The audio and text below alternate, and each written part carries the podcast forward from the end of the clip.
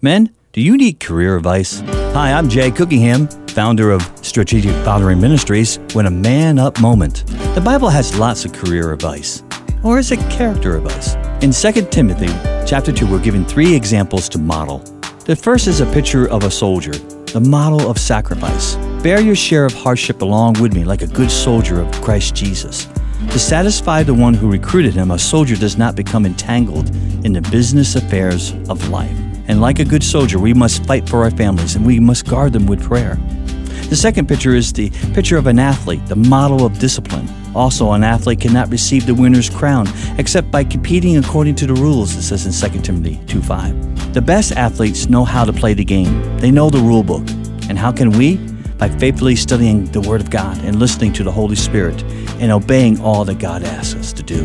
The third picture we see is the picture of a farmer, the model of hard work.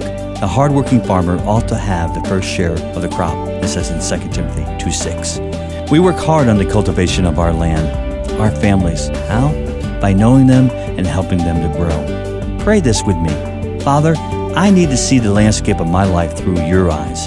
Grant me your vision and the ability to view the horizon like never before.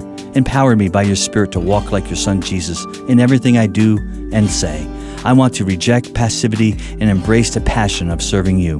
In Jesus' name, amen. God bless you, and we'll see you next time. Meanwhile, please visit me at strategicfathering.com.